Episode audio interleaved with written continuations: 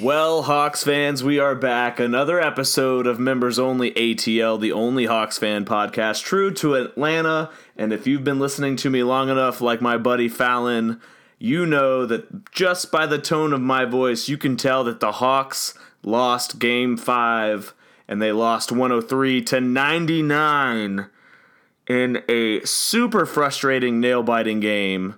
Speaking of my buddy Fallon, the man is starting a t shirt company. Check it out at myfalosophy.com.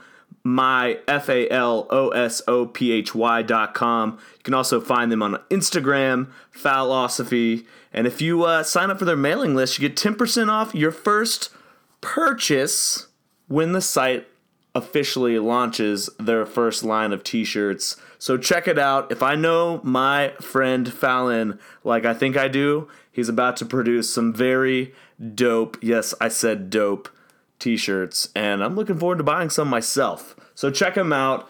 Back to the Hawks game, though. Like I said, frustrating game for Hawks fans. Basketball fans might have enjoyed it a little bit more if you uh, aren't biased towards the Wizards or the Hawks, especially the Hawks. I tell you what, man, the Wizards are fantastic at cutting off the Hawks' momentum and creating a little bit of their own momentum. They're great at exploiting our lack of transition D. That's the biggest thing right off the bat. Uh, of course, the Hawks had 11 turnovers tonight, which is about the average for them this series. The Wizards only had six. Another big problem we had uh, was fouls limiting our own fouls and drawing more from the Wizards. Free throws. Back to that old that old favorite complaint. 14 for 21 from the line tonight. Let's see. Um, 103 to 99. That's that's 4 points and you missed 7 free throws.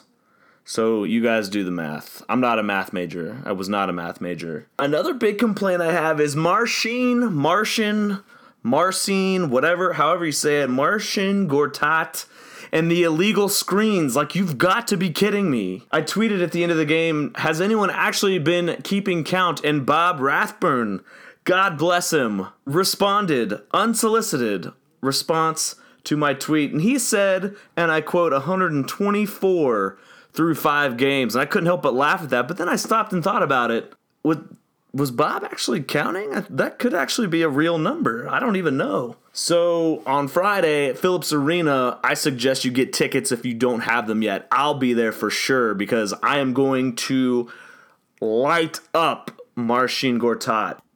Another quick thing I noticed from our Hawks tonight was a lot of hesitation when they were shooting. Mike Dunleavy Jr., Taurean Prince, Tim Hardaway Jr., Mike Muscala, just to name a few, Dennis a couple times. These guys were hesitating when they would get the ball, and their defenders would be a half a step or a full step behind them, trying to chase them off the line, and they would hesitate and give the ball up. And a lot of times that leads to turnovers or worse shot selection where they're missing shots. Especially Tim Hardaway Jr. and Taurean Prince. You guys need to, I'm saying you guys, like they're listening to this. They're probably not listening to this. They need to fire away, really, especially Tim Hardaway Jr., because it took him a little while to get going tonight, but he did end up getting there in the long run. Tim finished 15 points. He was 3 for 10 from 3 with two rebounds, but he did finish with 15 points. He was getting to the basket a lot and he had a couple big threes, especially those back to back threes that helped cut the lead from 11 at one point during the game. Taurean Prince, 10.6 rebounds and 4 assists. I read this courtesy of Hawks PR. Taurean Prince is the first NBA rookie to start his first five playoff games and score more than 10 points since Tony Parker. If that doesn't say future superstar, I don't know what does. Taurean Prince has been awesome this series. He's got a few kinks to work out, but he's a rookie starting in the playoffs. So next year, year after next, I'm liking our chances with Taurean Prince. Dennis Schroeder Give the young kid the keys, right? 29 points, 11 assists. That's not very good. Oh, wait, that's freaking awesome. Paul Millsap, 21 points, 11 rebounds, 2 assists. Once again, uh, had Markieff Morris under control. I believe he had five fouls tonight. Might have to double check my statistic research on that one. Dwight Howard, the man with the massive double double on Monday night.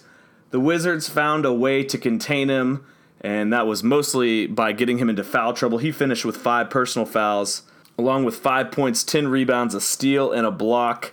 I couldn't even tell you how many times I saw guys like Dennis, guys like Bazemore, guys like Millsap looking for Dwight in the post, and there was just nothing there, and it threw off the whole offense, which is kind of frustrating because it kind of negates the classic Budenholzer Hawks basketball. But if it's not broken, why are you going to try to fix it? Tonight it was broken a little bit, and I'm talking about trying to incorporate Dwight Howard because they really did, the Wizards did a great job of shutting him down, and it pains me to say it. And that brings me to the Hawks bench, and we're going to kick it off with Kent Bazemore, my favorite Hawk, man. And he was not in it tonight. He had six points. He was three for 12 from the field, 0 for 5 from three, with two rebounds and two steals.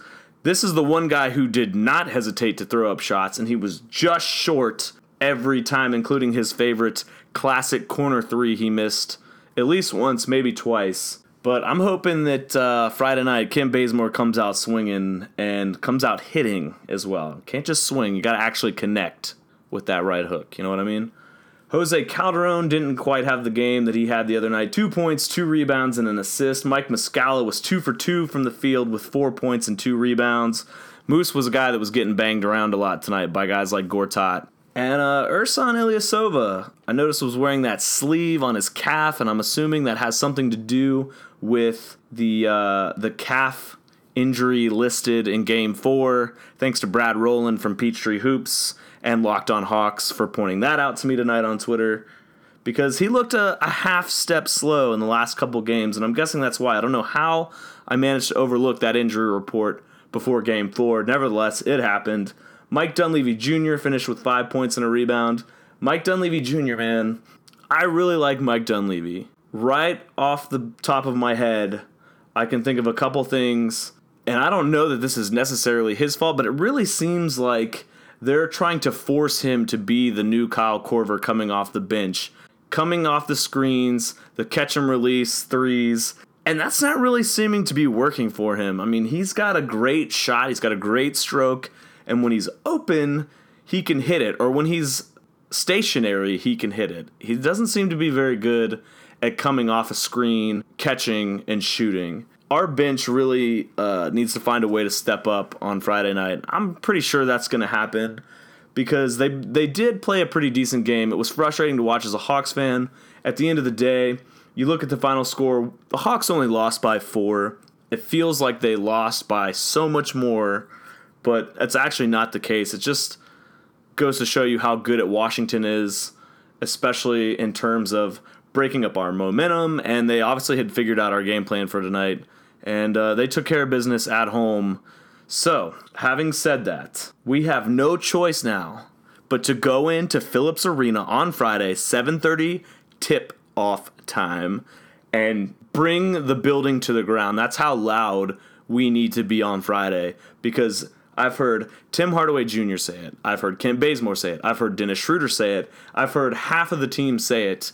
When the Hawks fans show up, there are no better fans in the NBA, and that really helps them get the job done. So that's our goal for Friday. Now, game seven, if and when we win game six, will be on Sunday. I don't know what time that is. That's TBD as of right now. But game seven, we have to win one on the road. They have to figure it out, and I think they will. I believe that they will because they've gotten closer and closer every time, and they just need one win in Washington. And it looks like that's going to come up to game seven. One question I have for Coach Bud Thabo Sefolosha, what did he do? Why is he in the doghouse? Eight minutes in the series, and that's generously rounding up because he played like 6.7 seconds to end the first half tonight. I'm still not sure why you're not playing your best defender. I mean, if there's an injury, like just give me something. So, having said all of that, what's going to put us over the top for Friday and potentially Sunday? You definitely need more bench production. Game four, we had seven players producing in the double digits. Tonight, we had four. No one on the bench produced double digits. So we need more guys producing, especially off the bench. They need to limit their turnovers. They need to erase the hesitation. When you have the shot, even if a defender is a half a step behind you, go for it. Because so many of those hesitated shots tonight were good shots, especially depending on who the player was. And the final thing is free throws. I don't understand why they're shooting 60% from the free throw line. That's to me that's unacceptable for any NBA team, especially my Hawks. Maybe I'm being a harsh critic, I don't know, but I'm pretty sure anybody that's listening to this and is a basketball fan knows that that's pretty terrible for an NBA team. So, this Friday, show up 7:30 tip time. Be there at 7 o'clock if you can. Because I noticed one thing tonight: the Washington Wizard fans. Granted, it was a 6 o'clock tip tonight, but the Washington Wizard fans were running a little bit late, and the Hawks got off to a really great start because of that. So, 7:30 tip time. Be there. Be loud. Make signs bring air horns. I don't know if they'll actually let you bring those in, but bring them anyway. Come hang out in section 312 if you get a chance. Come say, hey, it won't be the last game of the playoffs. I know that for sure. But just in case it is, we have to go out fighting hard, Hawks fans. And of course, as always, thank you so much for sharing, reviewing, subscribing, rating anything and everything that you have done over the last few months to help this podcast reach the masses. I appreciate it. As always, you can follow us on Twitter at ATL members only, my personal Twitter at Byrnside, B Y R N S I D E. And once again, I've said this eight times, I think, in this episode. As always, let's go, Hawks.